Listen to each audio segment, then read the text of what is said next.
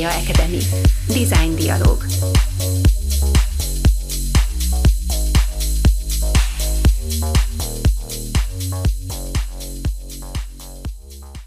Sziasztok! Nagyon nagy szeretettel köszöntök mindenkit, aki eljött most erre a kerekasztal beszélgetésre. És rögtön vágjunk is a közepébe, mert egy nagyon izgalmas témáról fogunk most beszélgetni. Ugyanis ahhoz, hogy egy ötlet, hogy egy innováció, egy elképzelés testet ölthessen, ahhoz mindenképpen szükség van anyagra is. Legyen szó egy ruházati cikkről, egy bútorról, egy használati tárgyról, vagy éppen egy közlekedési eszközről, és talán kevesen tudják, de az új termékek mindegy 70%-a alapanyag vagy technológia innovációkon alapul mert hogy a tervezők zömében nem széket és a kereket találják fel, hanem azt, hogy hogyan lehet széket és kereket olcsóbban gyártani, tartósabbat előállítani, szebbet készíteni, jobbat, fenntarthatóbbat készíteni belőle. A Magyar Divat és Dizájn Ügynökség a Moholi Nagyművészeti Egyetemmel közösen nemzetközi példákra alapozva hozta létre a Budapest Design Material Library-t, hogy egybegyűjtse a legfrissebb és leginnovatívabb anyagok mintáit a világ minden tájáról, és adatbázis formájában széles körben hozzáférhetővé tegye azokat. Ez az anyagkönyvtár fizikai formájában alapvetően a momén található, de most láthattok itt mögöttünk és néhány rélt és néhány mintát, amit a beszélgetés után nyugodtan közelebbről is megcsodálhattok. Én magam Kocsisem Brigitta vagyok, innovációs műsorvezető, a mai beszélgetés moderátora, és nagyon nagy szeretettel köszöntöm a beszélgető társaimat, akik elfogadták a meghívásunkat. Barca Dániát, a Moholi Nagyművészeti Egyetem stratégiai és kutatási rektor helyettesét, Laufer Ferencet, a Flying Objects alapító tervezőjét, Vági Oszkárt, a Rumba belső építés stúdió vezetőjét, és Pap Dávidot, a FabLab Budapest ügyvezetőjét. Sziasztok! Kezdjük egy gyors bemelegítő körrel, egy amolyan tyúk vagy tojás kérdéssel, és szeretném, ha mindannyian válaszolnátok rá, hogy szerintetek mi van előbb? Az anyag vagy az ötlet? Szerintem az anyag egyébként, de lehet, hogy 5 perc múlva már mást válaszolnék erre a kérdésre így tervezőként. Szerintem az anyag, ami aztán ötletet ad. Ugyanis rendelkezésre állnak eszközök, anyagok, körülmények egy tervezés során, és ezekből gyűjt szerintem egy tervező ötletet egy bizonyos helyzetre való reagáláshoz, vagy probléma megoldásához. Én most ezt így érzem. Többiek? Szerintem is az anyag van először, de minden esek előtt ez egy oda-vissza működő dolog. Az embernek az ötlete formálódik anyagismerete kapcsán, illetve új anyagok új ötleteket hoznak elő. Mm, én mondanék egy ellenpéldát. Például tudok olyat, amikor egy anyagnak a hiánya vezet egy ötlethez, és hogyha röviden kell válaszolni, akkor majd később kifejtem, de például az additív gyártásnál egy, egy pionérhölgynek, a Neri Oxmannak a nevét az gyakran szoktuk említeni, és például ő a saját anyag, illetve formakísérleteihez egy gyártás technológiának a, a fejleszthetősége, illetve egy anyag, anyag, illetve anyagoknak a hiánya vezetett. Szóval van olyan példa, amikor például egy anyagnak a hiánya tud mondjuk egy, egy, egy ötlethez vezetni. Üdvözlök mindenkit, nagyon örülök, hogy itt lehetünk, és erről beszélhetünk, hogy mi van előbb az anyag vagy a gondolat. Én a Moholi Nagyművészeti Egyetemet képviselem, és egy egyetem mindig a gondolatot képviseli. Én úgy gondolom, és a, a, a, amit egy egyetem képvisel, az a gondolkozás, de gondolkozni nem csak fejben lehet, nem csak írásban lehet, hanem lehet rajzban, lehet manuálisan is gondolkodni, és ahhoz viszont anyag kell. Úgyhogy a, az anyag az biztos, hogy az alapja a gondolkodásnak valamilyen módon, de az is nagyon fontos, hogy ez a, ez a, gondolkodás alapanyag, ez inspiráló legyen, mindig meg, megújuljon, változzon, és azt hiszem, hogy egy ilyen material library az erről is kell, hogy szóljon, hogy folyamatosan ösztönözze, mondjuk ösztönözzön egy egyetemet, ösztönözzön a gondolkodást, ösztönözzön mindenkinek a gondolkodását, aki, aki kapcsolatba kerül a, a, az anyaggal. Hogyha már anyag és gondolat, akkor emlékeztek arra, hogy honnan jött az alapvető gondolat, hogy Magyarországra kellene hozni egy ilyen anyagkönyvtárat. Oszkár, úgy tudom, hogy te már azért jó régen foglalkozol például ezzel a gondolattal. Hát ez szerintem a, mm, kollega mm, ötletére vezethető vissza, hogy az anyagok hiánya hozza elő azt a, a gondolatot, hogy akkor kellene egy ilyen könyvtárat létrehozni, mert kis hazánkban nagyon sok minden nagyon nehezen elérhető, és általában külföldön kell utána kutatni. Úgyhogy viszonylag kézenfekvő volt, hogy akkor valami ilyesmit létre kellene hozni, de kellettek a nemzetközi példák ahhoz, hogy, hogy lássuk, hogy hogy is kell ezt akkor csinálni, vagy hogy érdemes és milyen léptékben érdemes ezt csinálni. Na és hogy érdemes? Tehát szerintem az itt ülőket mindenkit érdekel, hogy hogy működik egy ilyen anyagkönyvtár mondjuk egy hagyományos könyves könyvtárhoz képest viszonyítva. Tehát, hogy bemegyek, mit tudok ott csinálni, megfogdoshatom, nem fogdoshatom, kikölcsönözhetem, nem kölcsönözhetem, kik mehetnek oda be? Nagyon hasonló egyébként a könyvtárhoz, ahogy itt látjátok mögöttünk, valójában meg tudja fogni az ember ezeket az anyagokat, Természetesen az adatbázisa sokkal nagyobb, mint a fizikailag megmutatható termékkínálat. Több tízezer anyag található meg a rendszerben, aminek van egy internetesen hozzáférése, illetve egy internetes adatbázisa, ahol nem csak magát az anyagot találja meg az ember különböző kategóriákba csoportosítva, hanem, hanem a gyártót, illetve a esetleges forgalmazót is rögtön megtalálja ezeken a táblákon a QR kód mögé rejtve. És aztán, hogyha valami inspirálót lát, akkor, akkor ennek kapcsán el tud indulni, kategóriákra szűrve kutatni, illetve utána mintákat bekérni az éppen aktuális projektjéhez. Mik a kategóriák? Hogyha egy kicsit a könyv, könyves könyvtár hasonlatnál maradunk, ugye ott is van romantikus irodalom, gyerekirodalom, itt milyen kategóriákban lehet keresni az anyagok között? Itt is vannak romantikusabb dolgok, mint a természetes, a naturals, ezek a úgymond természetes alapanyagok, lebomlóak, újrahasznosíthatóak, stb. A polimerek, amik általában műanyag, illetve műanyag kompozitokat takarnak, fémek, kerámiák, cement és szén alapú alapanyagok. Ez a hálózatos gondolkodás, ez a kortás dizájnban mennyire jellemző úgy világszinten? Tehát, hogy önmagában egy tervező elegendő-e bármire, vagy, vagy mindig hálózatban és rendszerben kell gondolkodni? Aki ismeri a momét, az, vagy követi a MOME működését, tudja, hogy az elmúlt években a MOME egy nagyon nagy átalakuláson ment át, és ez folyamatban van. Az egyetem modellt váltott, és, és ez egy nagy lendületet adott annak, hogy azt a célunkat, hogy 2030-ra a a régió legjobb egyeteme és Európa egyik legjobb egyeteme legyen a dizájn és művészet területén ezt elérje. És ehhez a, a munkához segítséget kértünk. Barabási Albert László laborja, hálózatkutató laborja segített megfejteni azt, hogy mitől sikeres egy ma egy egyetem. Na, és mitől? Mi a titok? És több titok is van, ebből ma egyet fogok elárulni.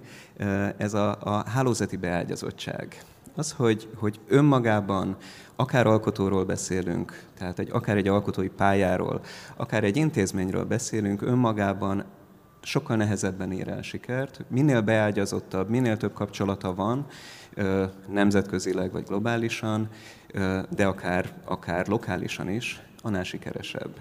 Ezért nagyon fontos nekünk, ezért is nagyon örültünk a megkeresésnek, hogy, hogy fogadjuk be ezt a könyvtárat, anyagkönyvtárat, mert, mert ez is ugyanehhez a hálózatosodáshoz vezet. Egy nemzetközi hálózat, ahogy Oszkár elmondta, egy nemzetközi hálózat része ez a, a könyvtár. A régióban, ha jól tudom, elsőként jött létre, és, és ez egy nagyon fontos kapcsolódás nekünk a világhoz. Ha már itt tartunk, akkor az oktatásban mennyire tervezitek hasznát venni az anyagkönyvtárnak? Lesznek olyan gyakorlatok, ami kifejezetten mondjuk ott zajlik a hallgatóknak? A terveinkről sokat tudnék mesélni, talán majd Ferencet kérem meg, hogy mint volt hallgatónkat, kérem meg arról, hogy, hogy a, a, a korábbi tapasztalatokról meséljen. Igen, a terv, terv az, hogy ezt nagyon intenzíven be, behozzuk a, a, az oktatásba. Az egyetem megújítja az oktatási tartalmát is. Az a cél, hogy, hogy Európa egyik legjobb egyeteme legyünk, az csak úgy érhető el, hogy ha maga a tartalom, amit tanulnak a diákok, az az élmény, ahogy tanulnak a diákok, az világszínvonalú és, és nagyon aktuális. Nagyon érdekes, hogy a, a, a különböző iparágak borzasztóan le vannak maradva az anyaginnovációval ö, ö, itthon.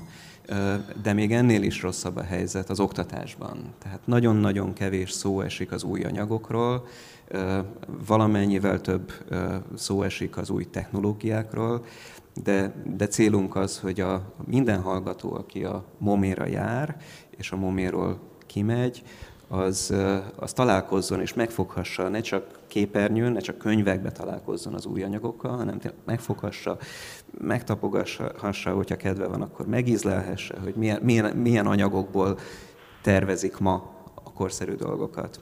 De Ferenc, talán Mondj két szót a te perspektívádban. Most így hirtelen az jut eszembe, és ez egy nagyon, nagyon tanulságos dolog volt, hogy amikor én a Momira jártam, lehetőségem nyílt, és szerencsém volt, hogy sokat járhattam külföldön, gyakornoki pozícióban lehettem, tanulhattam külföldön.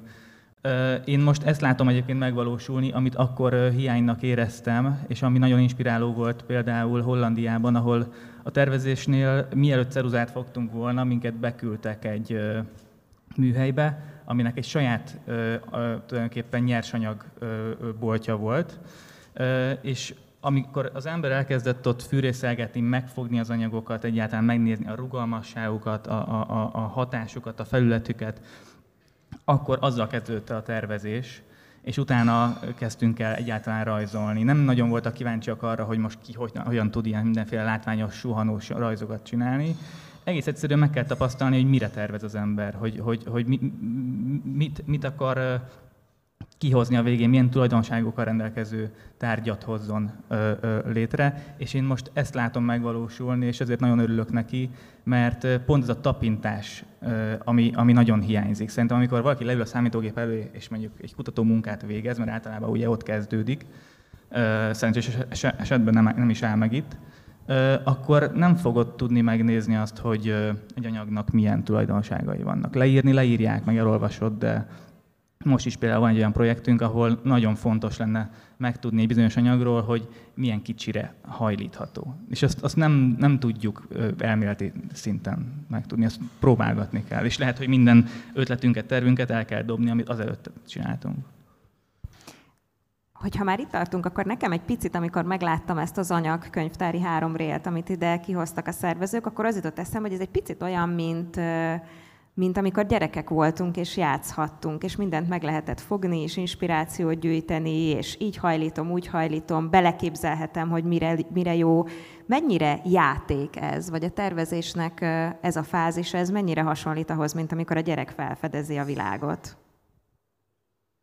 Hát szerintem teljes mértékben hasonlítható hozzá, annyi, hogy én az elhangzott három kérdéshez szeretnék egy nagyon röviden kapcsolódni, és akkor így egy, egy, egy diskurzus indítani ezekben is. Az egyik az az, hogy a FabLab is egy nemzetközi hálózatnak a része, és amikor feltette ezt a kérdést, akkor arra azon gondolkoztam, hogy nekünk mit adott az, hogy mi egy hálózatban vagyunk, olyan nagy partnerekkel, mint a, Space-en, aki az IKEA-nak a támogatásával jön létre, vagy mondjuk egy műhely, amit a BMW hoz létre azért, hogy a Müncheni régióban a fiatal tehetségek, illetve a vállalkozások tudjanak akár anyagkísérleten is dolgozni, nagyon sokat tud adni egy hálózat. Ugye ti gyakran ö, hivatkoztok ö, ö, Eindhovenre, Delftre, MIT-re, ugye ezek tudományi egyetemek, anyagtudományi kutatásokkal, az, hogy egy ilyen library ott tud lenni a momén, hogy gyakorlatilag kézzelfogható közelségbe hoz olyan anyagokat, amelyekkel korábban egyszer nem lehetett találkozni. A Ferid teljes mértékben egyetértek azzal, hogy a tervezőasztal megelőzően ismerni kell ezeket az anyagokat. Ugye virtuális térben terveztek. Gyakorlatilag a virtuális tér szinte bármit elbír. Gyakran jönnek hozzánk hallgatók, vagy akár cégek is olyan tervekkel, amik, amik a virtuális térben jól működnek, de amikor azt le kell gyártani, vagy amikor mondjuk az anyag azzal találkozik, akkor van egy ilyen, van egy ilyen feloldhatatlan ellentét és ezt mindenféleképpen fontosnak tartom, hogy a, az ilyen típusú anyagokhoz való hozzáférés.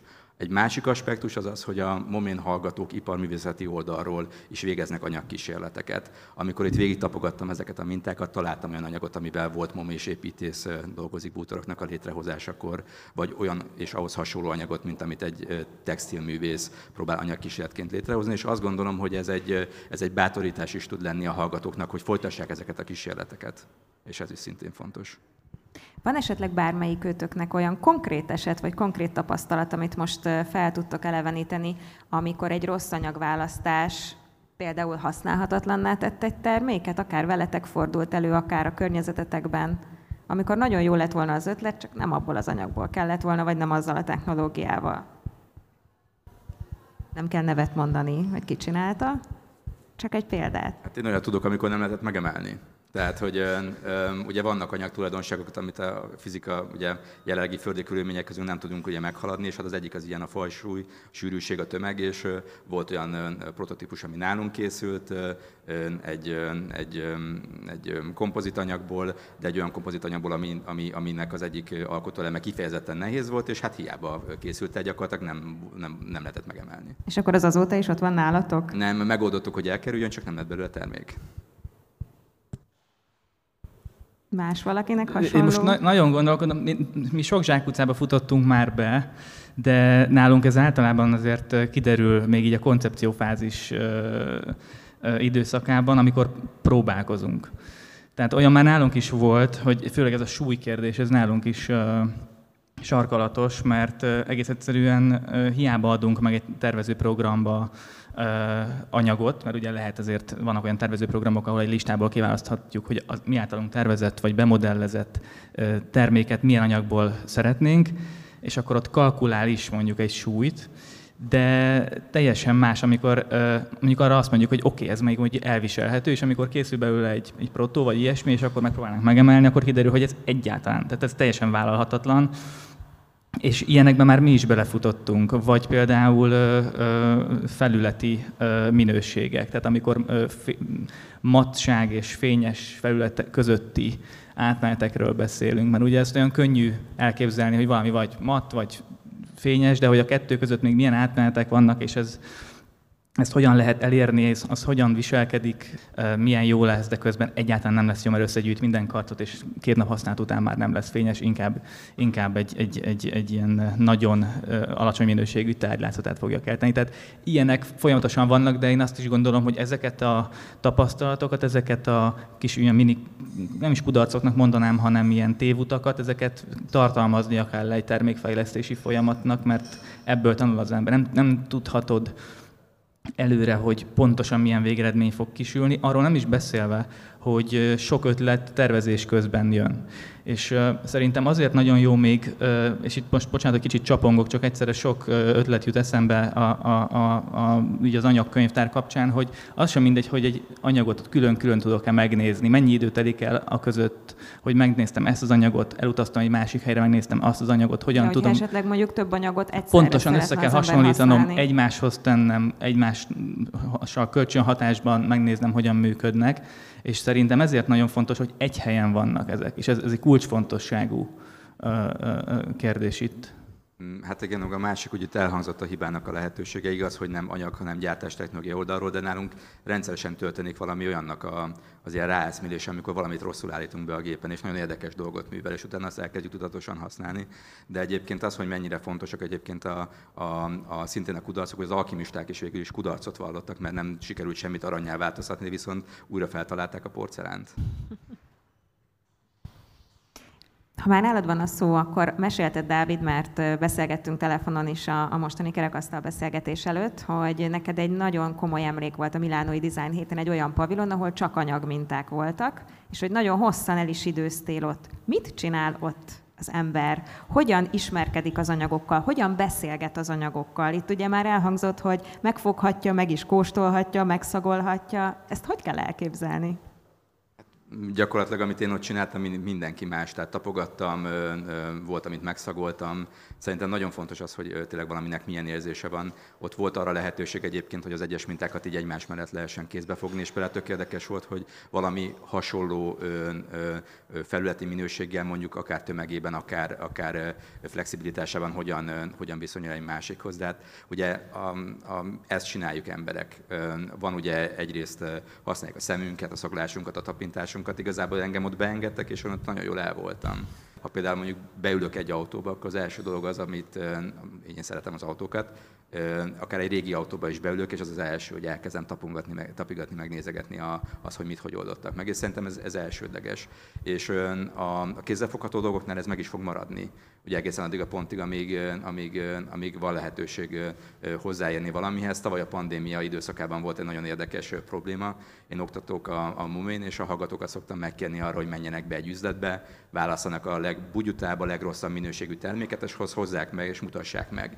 És hát itt tavaly ez nem tudott működni, mert nem tudtak bemenni, nem tudtak valamihez hozzáérni, szóval egészen ö, ö, sarkos eset kell ahhoz, hogy valamihez ne lehessen hozzáérni például. De szerintem megmaradnak ezek az alapvető észlelések. Említetted az előbb, hogy a tervezés az egy játék. Az egy olyan, mintha játszótér lenne. Abszolút, a tanulás is egy játék, sőt a tervezés tanulása az a legnagyobb játék.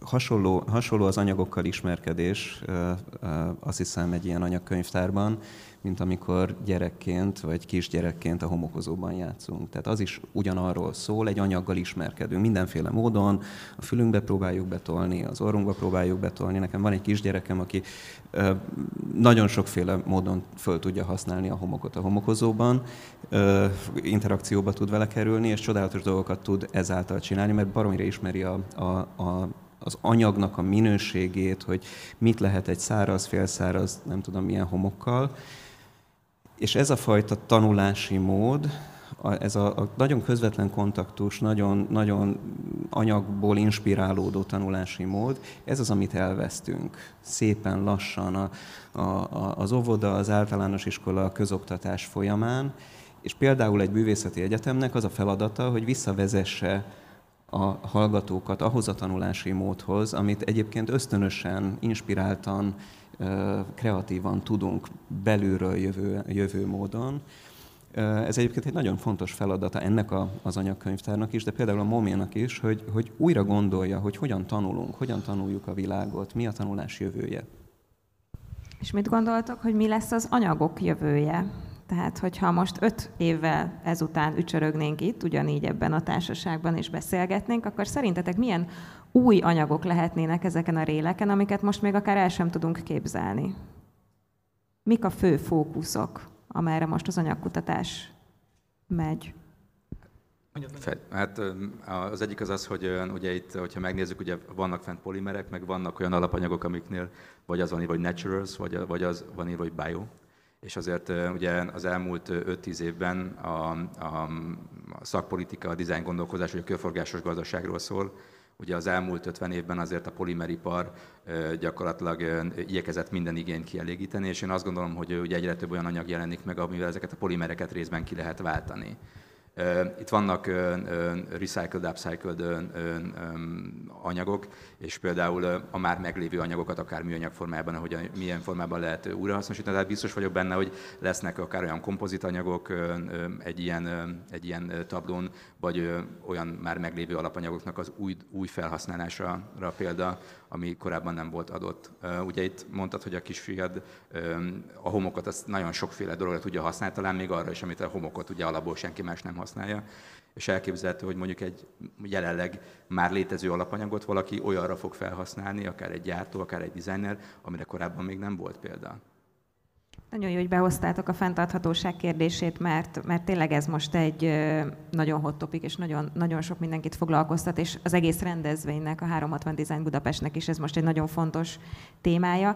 Itt egy picit én a felelősségen rugóznék, hogy mit gondoltok, hogy hogyan oszlik meg ezen a téren a felelősség a tervezők, a gyártók és mondjuk a fogyasztók között, hogy körforgásossá válhasson a gazdaság?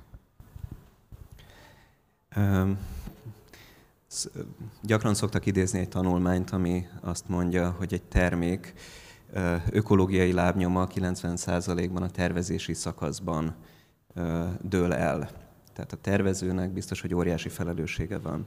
De ugyanilyen felelőssége van a fogyasztónak, ugyanilyen felelőssége van a szakpolitikának, és gyakorlatilag mindenkinek.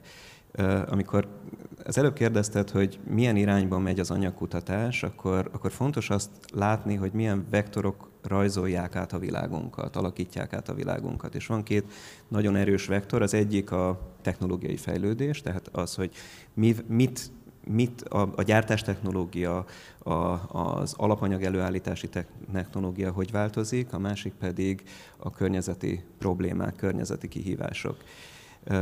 A klímaválsággal, a klímaváltozással olyan kihívások elé nézünk, aminek a megelőzése, de az adaptációja is teljesen át fogja rajzolni a környezetünket. Át fogja rajzolni azt, hogy milyen tárgyakat használhatunk, milyen, milyen életmódot élhetünk. 2050-re az EU karbonsemleges akar lenni. Ez egy olyan váltást jelent, ami azt jelenti, hogy, hogy ki kell vezetni a szén alapú gazdaságot gyakorlatilag, és a, amikor a, a, a, a szén vagy karbon alapú gazdaságról beszélünk, akkor nem csak a kőolajról beszélünk, hanem a vegyiparról is beszélünk, a műanyagokról is beszélünk. Tehát teljesen újra kell gondolni az alapanyagokat, és ez egy óriási nagy innovációs hullámot fog, ez a, az imperatívus, egy óriási innovációs hullámot fog most elindítani az anyagkutatásban az alternatív műanyagok terén, de ugyanígy a, a, az energiahasznosítás terén. Én ugyanezt szerettem, vagy ugyanezzel kezdtem volna megválaszolni azt a kérdést, hogy a jövő anyagai milyen irányba fognak változni. Egész egyszerűen nem tehetjük meg designerként, de egyébként a, az utcaembereként sem, hogy manapság ne foglalkozzunk az anyagokkal, akár csak olyan szinten, hogy megválasztjuk azt, hogy mit veszünk, milyen csomagolásba veszük, hova dobjuk utána. De azt gondolom, hogy itt kulcsfontosságú, vagy kulcs szerepe van egy designernek. Én nyilván ezt a saját szűrőmön keresztül nézem, egyrészt vagyok fogyasztó is, másrészt designer is vagyok, illetve gyártóknak az alapanyagaival dolgozom. Most ennek egy felülről jövő dolognak kell lennie, és nagyon fontos edukációs célja van, hogyha ezt egy designer szemszögéből nézzük, mert, mert trendeket is alkotunk. És a, a környezettudatosság is, hogyha trendé tud válni, akkor nagy tömegeket tud ö, ö, megérinteni. Én nem gondolnám, hogy hogy az egy, az, egy, az egy illúzió, hogyha most elvárjuk azt mindenkitől, hogy holnap után, vagy holnaptól kezdve mindenki nagyon ökotudatosan gondolkozzon, és, és mindent a megfelelő helyre dobjon, vagy egyáltalán ne vegyen olyan dolgokat, ami, aminek nagyon hosszú az életciklusa, vagy nem, nem visszaforgatható, nem, nem lebomló, stb. Én azt gondolom, hogy olyan ö, ö, lehetőségeket, tárgyi lehetőségeket, olyan irányokat kell mutatni a felhasználóknak, ami reagál erre a válságra, erre a krízisre, és ami már megtörtént baj, azt nem súlyosbítja tovább. Tehát, hogyha mondjuk bemegyünk egy, egy, egy áruházba, ha már meghoztuk azt a döntést, hogy bemenjünk, mert egyébként sokszor már azzal is lehetne javítani, hogy egyáltalán feltesszük magunknak a kérdést, hogy kell nekünk egy 28. tévé, vagy kell nekünk még egy kávéfőző, vagy nem jó-e a régi, vagy van-e annál mondjuk hosszabb életciklusú, stb. De ha már bent vagyunk, akkor ugye designerek által megtervezett ö, tárgyakat látunk a polcokon, és ott igenis nagy felelőssége van egy designernek. Nyilván ez egy sokkal összetettebb folyamaton keresztül kerül ki a ö, polcra, és most kicsit egyszerűsítek, de nagyon nagy felelőssége van egy designernek, hogy miket kínál ö, meg, megvásárlási lehetőségre a, a fogyasztóknak. És ezzel már felülről jövően lehet kicsit enyhíteni azon a nyomáson, amit a, túl, a, a fogyasztói társadalom, a túltermelés és a túlfogyasztás generál. A, nekem a tudatosság kérdése merült fel bennem, hogy vajon mennyire kell, hogy a fogyasztó tudja azt, hogy, hogy az adott designer mit miért cserélt le, vagy alakított át, vagy használt más anyagokat. Tehát kell-e értse azt, hogy, hogy ez a termék mitől környezettudatos, vagy egész egyszerűen így, így a tudatszint alatt kell, hogy bekúszson az emberek fejébe, hogy már, már ez a trendi, hogy ilyet veszek, és nem is gondolkodom, hogy miért, fogalmam sincs, csak elhiszem, hogy ez környezettudatosabb. Mennyire kell a fogyasztónak is értenie ezt az egészet? Mennyire elvárható tőle? Válaszolhatok most el gyorsan még én? Szerintem, szerintem nagyon fontos, nagy eredményeket szerintem úgy lehet elérni, hogyha ez így a radarernyő alatt szépen bekúszik.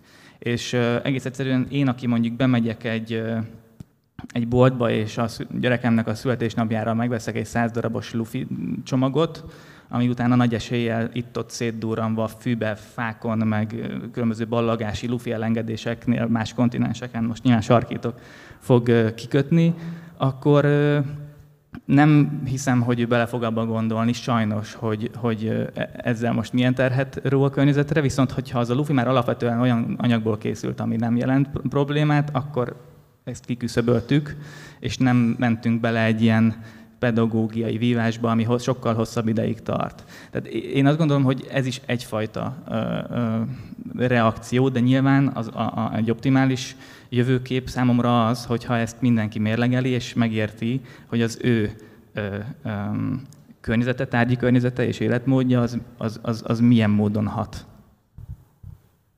A régi anyagoknak a használata, vagy a tradicionális anyagoknak a használata, az mennyire jelenthet megoldást? Tehát amikor nem azt mondjuk, hogy egy új anyagot kifejlesztünk, ami környezettudatosabb, hanem visszanyúlunk a, a, a régebbiekhez. Hát szerintem ez csak részben megoldás, de csak akkor, hogyha ezeket az anyagokat vagy újrahasznosítjuk, vagy tovább használjuk. Lásd, a javítjuk, nem kidobjuk, és megpróbáljuk a régi anyagoknak a hosszú életciklusát megtartani. Új tárgyakat gyártani régi típusú anyagokból, az igazából nem célszerű, mert az additív gyártási technológiáknak pont az az előnye, hogy sokkal kevesebb anyag felhasználásával, sokkal kevesebb hulladék előállításával tudunk új termékeket létrehozni, és egyébként szerintem a, a fogyasztótól nem elvárható reálisan, hogy, hogy ő ezt tudatosan fogja irányítani ezeket a folyamatokat. Szerintem a, a felelősség az sokkal inkább a, a politikai vezetésen, a gyártókon és a tervezőkön van, hogy eljussunk oda, hogy a termékek nagy része fenntarthatóan készül, és így, a, így tulajdonképpen a fogyasztónak nincs választása. Nincs, nincs döntési helyzetben. Mindegyik gondolat, ami elhangzik arra, hogy fel tudnék fűzni újabbat, és majd igyekszem szelektálni. Az egyik az az, hogy azért vannak olyan tradicionális anyagok, amelynek az ökoló- a létrehozásának nagyon nagy ökológiai lábnyoma van. Ugye a textilipart azt lehet példaként hozni. Tehát, hogy az szerintem nem megoldás, hogy elkezdünk visszanyúlni azokhoz az anyagokhoz. Van olyan, aminél lehet, de mondjuk ha a textilipar az csak olyan alapanyagokból dolgozna, meg a divatipar, amiket a, a régmúltban felezhetek, akkor előfordulhat az, hogy gyakorlatilag egy ilyen erőforrás pazarló módon végezni a tevékenységét és amikor sok gondolat kavarog az embernek a fejében, akkor elfelejt fontosakat, és azért most lehet, hogy egy kicsit csöndbe is kell maradnom, mert kettő nagyon jót, az sikerült most el is felejtenem. De nekem közben eszembe jutott. Nagyon jó Én is azt gondolom, hogy nincs, nincs tehát nem, nem lehet azt kimondani, hogy a régi Van. anyagok jók, a régi technológiák jobbak vagy rosszabbak. Ez, ez esete válogatja, sőt termék válogatja. De azért vannak olyan területek, ahol, ahol az anyagkutatás még küzd, hogy elérje és kiváltsa a régi technológiát, például a faipar ilyen, ahol, ahol a faipari technológia nagyon sokat fejlődött, de maga a faanyag az ugyanaz, mint mondjuk 500 évvel ezelőtt volt lehet genetikailag módosítani fát, és ezen dolgoznak, hogy jobb minőségű fa jöjjön létre, de az alapanyag az ugyanaz, és eddig még nem tudtak jobbat csinálni ennél, kisebb ökológiai lábnyomót. Eszembe jutott az egyik. Uh, ugye itt az eredeti kérdés az az volt, hogy kinek mekkora felelőssége van. Én, én sem várom el magamtól sem azt, hogy mindennel tisztában legyek, pedig engem foglalkozhat ez a kérdés. Ugye itt a Feri mondta, hogy tömegtermeléses modell, meg, meg gyakorlatilag ez egy, ez egy olyan társadalom, ami egy fogyasztó, fogyasztási alapú. Tehát ha megnézzük mondjuk a 80-as, 90-es évek most szándékosan nem mondok melyik nemzetnek a tagját, azért belénk volt, beléjük volt kódolva az, hogy a, a jólétet, az, hogy te viszed valamire előbbre az életben, ugye az különböző tárgyaknak a megvásárlásával tudod elő, el, elérni.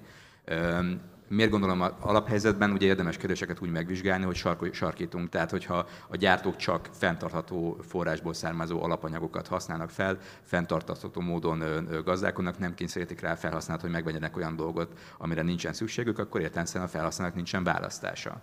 A 70-es, 80-as években az Egyesült Államokban volt egy nagyon komoly társadalmi ellenállás a műanyagok ellen.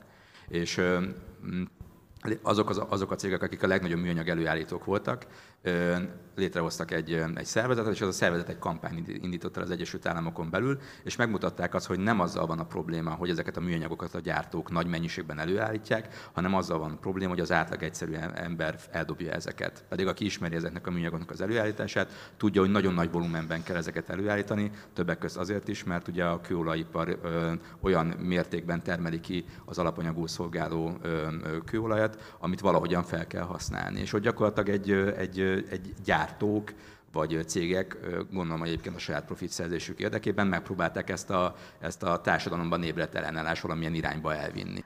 amikor egy gyártó valamit gyártani szeretne, akkor a tervező mit tapasztaltok, hogy mennyire tudja befolyásolni, vagy egy kicsit finom hangolni különböző szempontok alapján, vagy mennyire nyitottak erre, hogy mondjuk akár például ezeket a környezettudatossági szempontokat jobban figyelembe vegyék. Én azért így külső szemlélőként azt mondanám, hogy ez most már úgymond elvárás is, tehát hogy a, a fogyasztóban is benne van az elvárás, tehát a cég is azt mondja, hogy így szeretnék gyártani, tehát erre most már talán jobban adnak, de mennyire lehet ö, befolyásolni, vagy jobb irányba terelgetni egy gyártót. Akár esetleg úgy is, hogy mondjuk lehet, hogy a rövid távú profitja az nem biztos, hogy erre fele mutatna.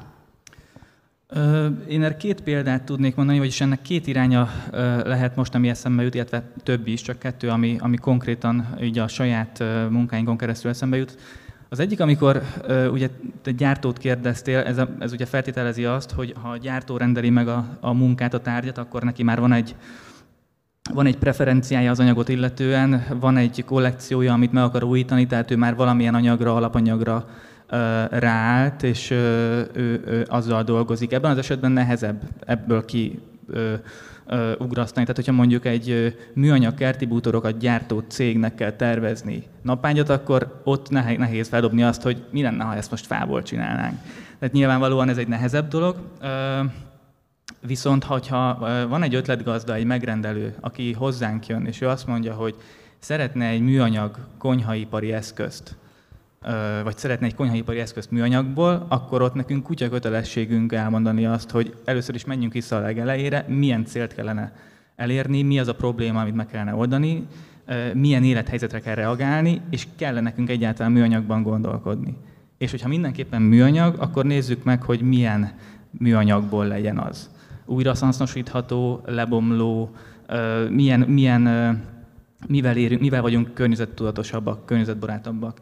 Tehát ezt mindenféleképpen tervezőként mindenképpen ezzel a kérdéssel kell feltenni. De talán a legfontosabb, hogy szükség van-e arra a tárgyra, amit meg akar tervezni. Most kicsit magam ellen beszélek tervezőként, de ugyanakkor meg ez lenne az optimális, hogyha, hogyha nem a, a, a tárgyak folyamatos gyártásával és új tárgyak létrehozásával foglalkoznánk. Tehát a design feladat az nem csak ott valósul meg, hogy én megmondom, hogy egy tárgy az hova kerüljön, vagy mit, mit csináljunk, hanem azt is megmondom, hogy egy tárgy hol ne legyen, vagy ez a tárgy ne legyen.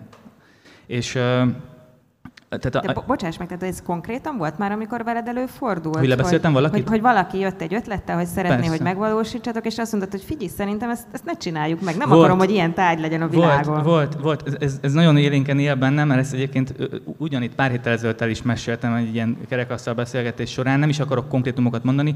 Több ilyen is volt, amikor nekünk visszább kellett léptetnünk a megrendelőt, és megkérdezni, hogy oké, okay, meg, megoldjuk ezt a feladatot, de biztos, hogy miért ebből az anyagból szeretné? Hogy, ha, ha csinálunk egy tárgyat, amivel nem feltétlenül értünk egyet, mert a funkciójával, nem fogjuk feltétlenül lebeszélni, de azt el szeretnénk érni, hogy a tárgy az ártalmatlan legyen mondjuk a környezetre. Úgyhogy van sok ilyen. Nekünk ez, ez, ez kötelességünk ezt, ezt kritikusan megvizsgálni, mert ha rajtunk átmegy valami, ami utána ö, ö, környezetszennyező, akkor abban mi is benne voltunk. És nekünk pont, hogy ö, ö, kötelességünk lebeszélni erről, és megóvni a környezetet a, a felesleges tárgyaktól. Nálatok is van olyan a FabLabnél, hogy azt mondjátok, hogy ez ide be nem jön? Hát most készülünk valamire megkérni, hogy ne jöjjön vissza, de a, persze, hogy van, tehát hogy szerintem tudni kell nemet mondani. Én azt gondolom, hogy tervezői oldalról, gyártói oldalról nagyon fontos döntéseket kell hozni. Azt gondolom, hogy egy cég egyébként kvázi közgazdaságtanban ugye mondják, hogy olyan, mint egy, egy élőlény, tehát egy cég a fennmaradásáért küzd. És én azt gondolom, hogy ugye csak egy, egy közeli példa, hogy érdemes megvizsgálni az autógyártóknak az esetét. Ugye most már az elektromobilitásról szól minden, hogyha valaki megkérdezte volna mondjuk a 2000-es évek valamelyik mondjuk autógyártójának a vezetőjét, hogy szeretnél te elektromos autót fejleszteni, nagy valószínűség azt mondják, hogy nem mert, mert látták azt, hogy mondjuk milyen marzsa, milyen a saját fejlesztési programokat milyen irányba viszik el, és most gyakorlatilag 2030-ra az autógyártók már nem fejlesztenek belső égési motorokat. És hát jöhet a kérdés, hogy, hogy miért nem. És hát ugye itt azért számos dolog van. Egyrészt az, hogy azok a cégek, akik, akik nem rendel, ugye van egy ilyen emissziós norma, amit az autógyártóknak flott, tehát hogy konszens szinten teljesíteni kell. Ha valaki nem lépett el egy ilyen irányba, akkor nagyon komoly pénzeket kellett fizetni büntetésként. A másik az az, hogy ugye gyakorlatilag történik, létrejön egy helyzet. Ha csökken a, a foszilis üzemanyagoknak a kitermelése, akkor az azokkal működő autóknak a, a, a, a fenntartói is nehezebb helyzetbe kerülnek, tehát nem fognak megvenni olyan autót. Tehát én azt gondolom, hogy bizonyos ösztönzőkkel, bizonyos ö, ö, hívjuk ilyen előrehozott büntetésekkel lehet nevelni a gyártókat. A másik az az, hogy amikor van egy, van egy bármilyen iparágban tevékenykedő gyártó, ő a saját érdekében is hoz döntéseket, amelyekben mondjuk nincsenek ilyen típusú kényszerítő eszközök. Mondok egy egyszerű példát, bútorgyártó világon nagyon sok üzlete van, egyszerűen elkezdett lokális gyártásban gondolkozni, lokális alapanyagokból, hogy a logisztikai költségeket, illetve a logisztikai problémáktól mentesüljenek. És végső soron ez is egy, egy, egy, egy fenntartható irányba mutat. Ugye a, a fablaboknak az egyik ilyen mozgalom, ez a distributed design, hogy hogyan lehet a gyártási információkat utaztatni a Földön, és hogyan lehet lokális alapanyagokat, lokális gyártási technológiákat, akár fablabokat használni bizonyos típusú termékeknek a létrehozására. A MOME mennyire tudja felvállalni azt, hogy nem csak a tervezőket és a saját hallgatóit ö, vértezi fel ezeket az ismeretekkel, vagy hogy, vagy hogy a környezettudatosság szempontjait is mérlegeljék, hanem konkrétan a cégeket és a megrendelőket. Van erre kapacitás, van erre gyakorlat?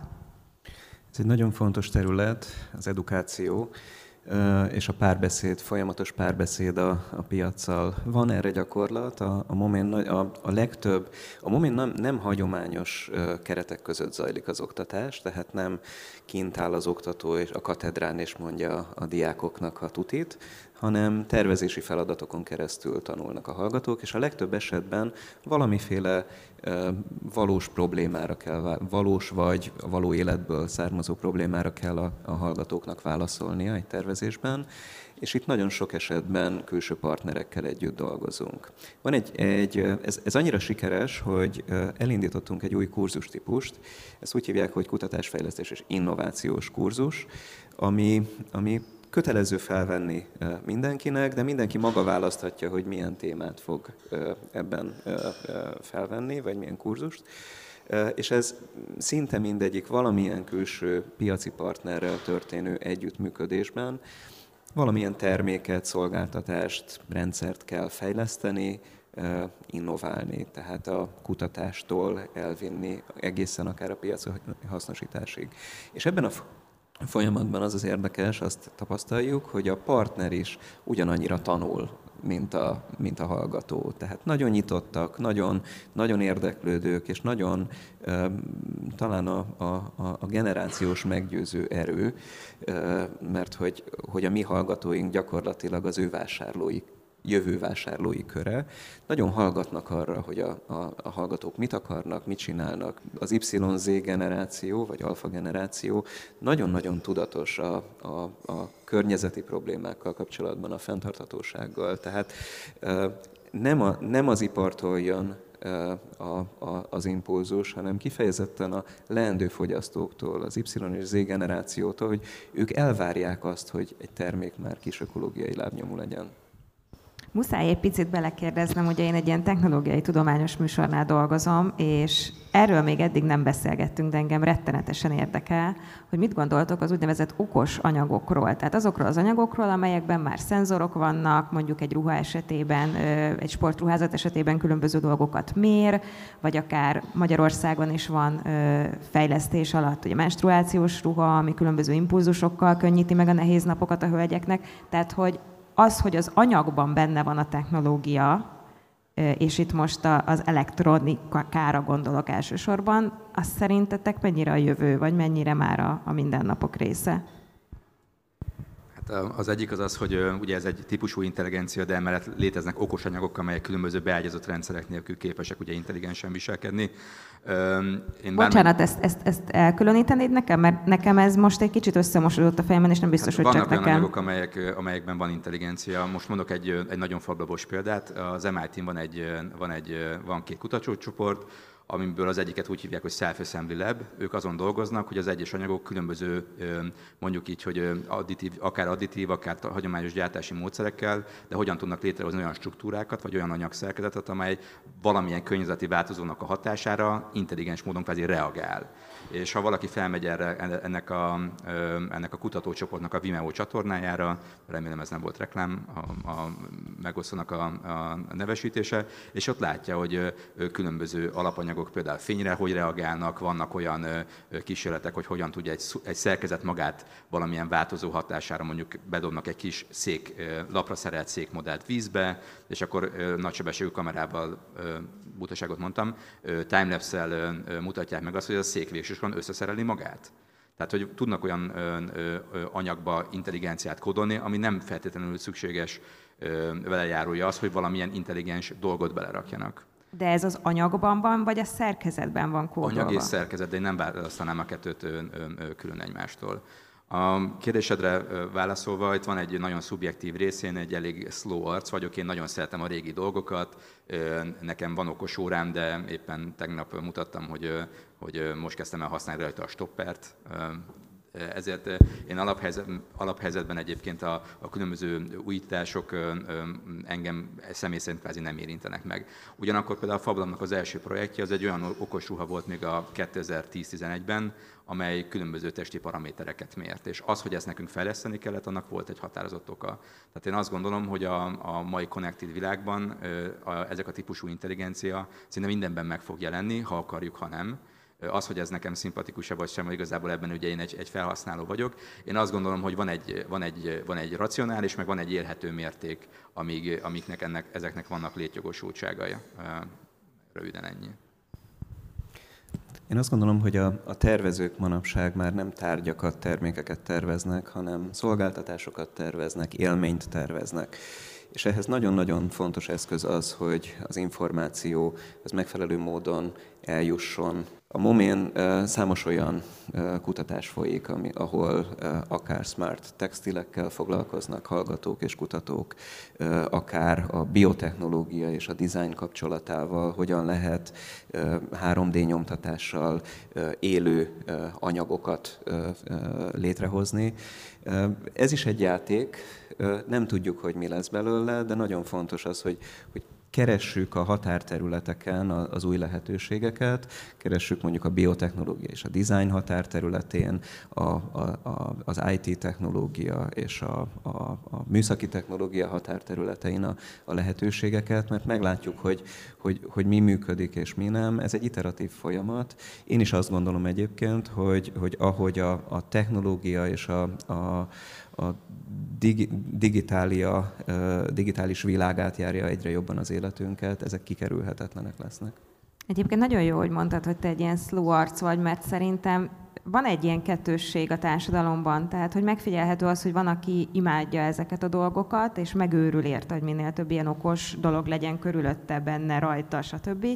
És van egy másik réteg, aki pedig pont, hogy már azt keresi, hogy hogy tud ebből kikapcsolódni, és, és egy olyan környezetben lenni, ahol mondjuk semmi nincsen, ami wifi és internet és elektronika.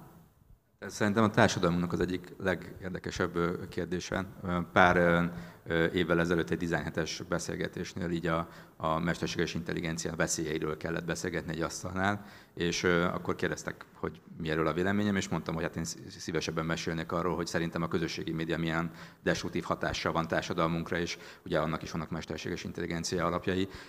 Az én személyes ismerettségemben nagyon sokan akkor gyakorlatilag detoxra küldik magukat, amikor egyszerűen túl sok információ éri őket de, és az egy, egy gyakorian megfigyelhető jelenség, hogy szinte gyakorlatilag most már így nem tudjuk magunkat, vagy nagyon nehezen tudjuk elvágni információt, de szerintem ez egy másik beszélgetés lenne, és az a hevület, ami most megjelent az arcomon, vagy a hangomon, az azért van, mert, mert én erről nagyon szeretek beszélni, és nagyon sokat olvasok is erről. Van egy nagyon kedves barátom, akinél nagyobb technokratát nem nagyon ismerek, és gyakorlatilag nála vettem azt észre, hogy elkezdte elvágni magát olyan dolgoktól, amire ráeszmélt, hogy számára az, az nem hasznos. Most én egy picit ezzel még tovább mennék, mert engem nagyon érdekel, hogy ti mit látok ebben, hogy én pont a fiataloknál látom azt, hogy sokszor el akarják vágni magukat ettől a sok információtól. Mert hogy az embernek az lenne a prekoncepció, hogy hát biztos az idősek, ők már nem akarnak menni ezzel tovább, de én azt látom, hogy főképp az X és az Y generáció, aki nagyon rá tud pörögni ezekre az okos dolgokra, és, és a fiatalok használják, de már nem olyan különleges nekik, és hogy nagyon tudják értékelni azt, hogyha valami tök offline. Hát szerintem van ebbe egy ilyen romantikus visszaeszmélés. Nekünk ugye ezek újdonságok, nekik ez alap. Tehát mi, Nekik szinte mi már az offline az újdonság. Igen, mi beletanultunk az internetbe, az okostelefonba, stb. Ők nekik ez alap, ebben nőtek föl. Nekik tulajdonképpen az offline világ az egy, ez egy megtapasztalandó újdonság, mert nagyon kevés lehetőségük van már offline létezni tulajdonképpen. Úgyhogy biztos, hogy van bennük egy ilyen vágy arra a természetes létre, amiben mi egyébként felnőttünk, de ugyanakkor elkerülhetetlen az, hogy ezek az okos rendszerek bekerüljenek az életünkbe, elég a telefonunkra ránézni, és kinyílik. Ez, ez csak pár évvel ezelőtt még elképzelhetetlen volt, és ez minden korosztályt meg fog szólítani, mert az egészségügyben az egészségügyi szenzorikában is nagyon komoly fejlődés előtt állunk, tehát nem sokára az magától értetődő lesz, hogy otthon mm, végezzük el azokat a teszteket folyamatosan, tehát nem is végezzük el, a lakásunk tulajdonképpen elvégzi ezeket a teszteket, amiket most egy évente egyszer szűrővizsgálaton csinálunk, ez, ez tulajdonképpen fogja tudni a környezetünk magától. Ez is egy jó példa arra, hogy technológiát fel lehet jól használni, és én bár egyébként a hallgatóimmal szoktam mondani, hogy én nagyon általános, hogy a technológiáról hogy nem érdemes beszélni, mindig meg kell mondani, hogy pontosan melyikről beszélünk. Ez most én is elkövettem egy ilyen általam óvott hibát.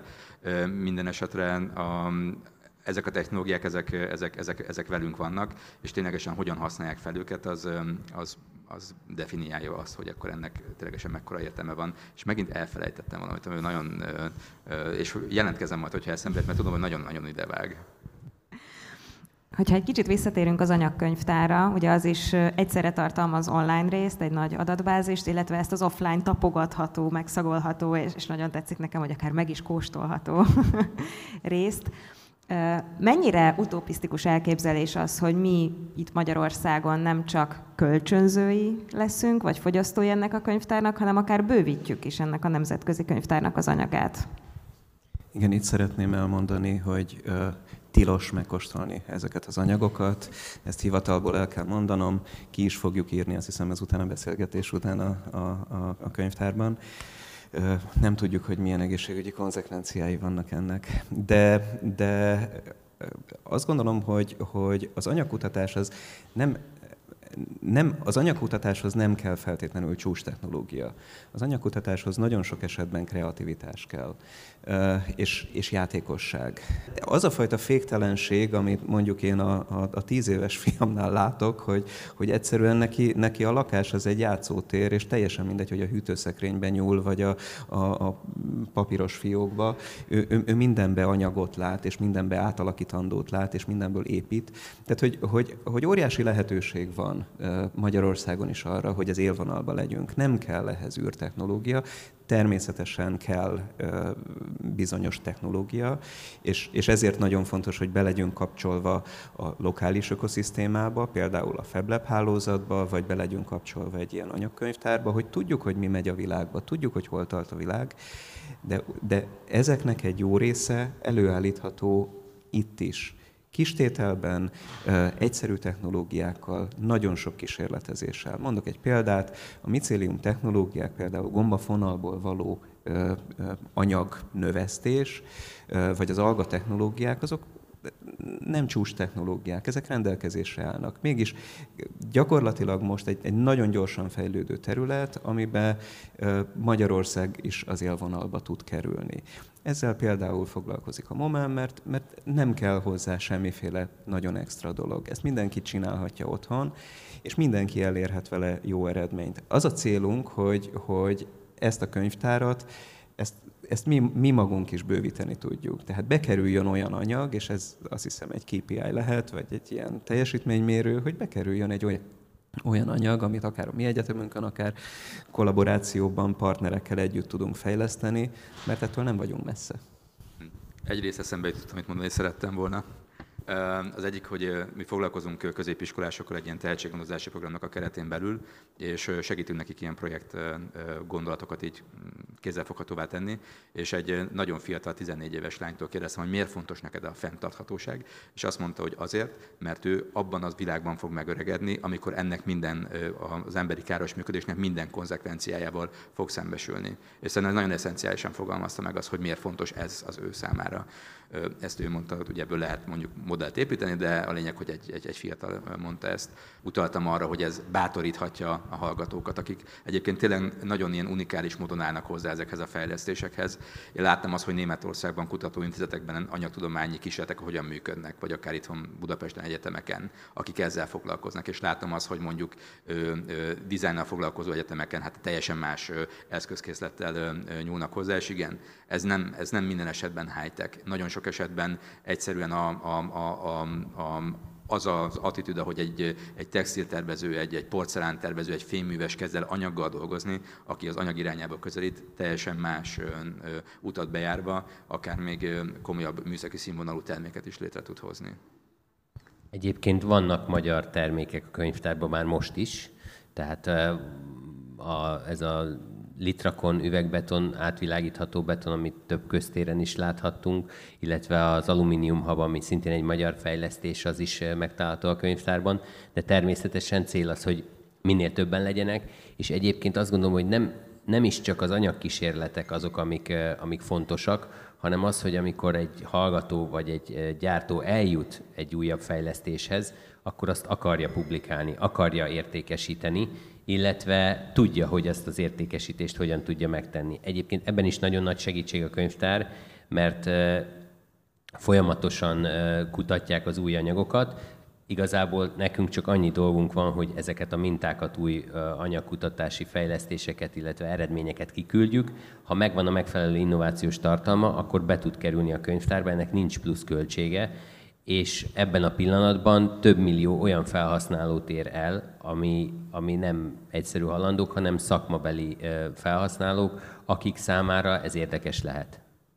Hát vagy akár a, a, az előállítójának, az innovátornak ez komoly anyagi hasznot is hozhat nyilván, hogyha rögtön egy nemzetközi piacra lép ki. Hát egyrészt meg a másik az az, hogy a, a, az emberi történelemben számos olyan ö, ö, ö, anyag van, amit nem arra használtak, amire eredetileg azt kitalálták. És hát ugye az innováció az nem feltétlenül ö, ö, jelenti azt, hogy az adott embernek a kutatásfejlesztési folyamatot is végig kell vinnie. Nagyon sok esetben úgy használnak, úgy használunk valamit, amit már más gyakorlatilag akár mondjuk más dologra szánt. Egyébként a fémhab nagyon meg, ö, ö, vagy az alumíniumhab így megütötte a fülemet. Ugye Dani mondta, hogy nagyon sok esetben ebben a kutatásfejlesztési kurzusban a, a, a, a cégek azok a hallgatóktól tanulnak. És én, ugye a FabLab is egy, egy ilyen típusú hely, ahol mi is nagyon sokat tanulunk azoktól, akik bejönnek hozzánk, mondjuk tudásért vagy lehetőségért most is van egy gyakornokunk, aki a, a, a Műszaki Egyetemen fémhabokkal kísérletezik, dolgozik. Hát nekünk ez maga a mennyország, mert, mert olyan dolgokat tudok meg, amihez mondjuk nekem is a hozzáférésem az viszonylag kisebb, és akkor ő meg nagyon sokat ö, ö, tud gondolatban, milyen kísérleteket és milyen formában próbáljanak végezni azoktól a dizájnerektől, akik például a Momén tanulnak, vagy tanultak, és ott ülnek és hallják, hogy fémhab, és megkérdezik, hogy ez mi az, hogy készíted, mire használod, lehetne erre használni. Gyakorlatilag arra gondoltam, hogy adjunk egy kis útravalót azoknak, akik most itt ülnek, és én magam is szeretnék hazavinni egy kis útravalót mindannyiótoktól, hogy én, mint nem design szakmában tevékenykedő átlagfogyasztó, mi legyen az az egy dolog, amit ezentúl mindig átgondoljak, megvizsgáljak, hogyha beszerzek egy tárgyat az anyaga szempontjából.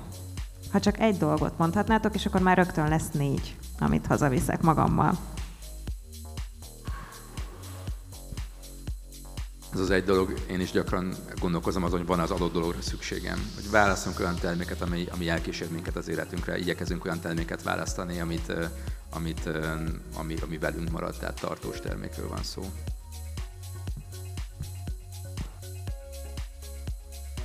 Én ugyan ezt akartam megfogalmazni, csak más szavakkal. Tehát szerintem az életciklus az, hogy próbáljunk olyan tárgyakat vásárolni, amire szükségünk van, és velünk marad hosszú távon, nem, nem tervezünk kidobni, mérlegeljük, hogy a, nem tudom, az újabb 4K tévének a 4K felbontását valóban látjuk-e, érzékeli a szemünk, vagy inkább csak egy jó marketingfogás. szerintem minőségi tárgyakat vásárolunk, vásároljunk, ha már úgy döntöttünk, hogy veszünk valamit. Igen, tehát nagyon fontos, hogy kevesebbet vegyünk, akkor is, ha az esetleg drágább, de jobb minőségű, hosszabb élettartammal, esetleg környezetbarátabb alapanyagból, hogy tényleg a fogyasztásunkat csak a szükséges mértékben növeljük, vagy leginkább csökkentsük.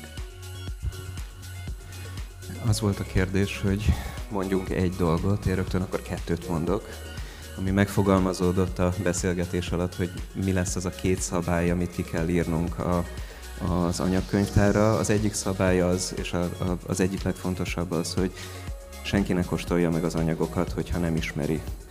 A másik szabály pedig az, hogy minden szabályt kérdőjelezzünk.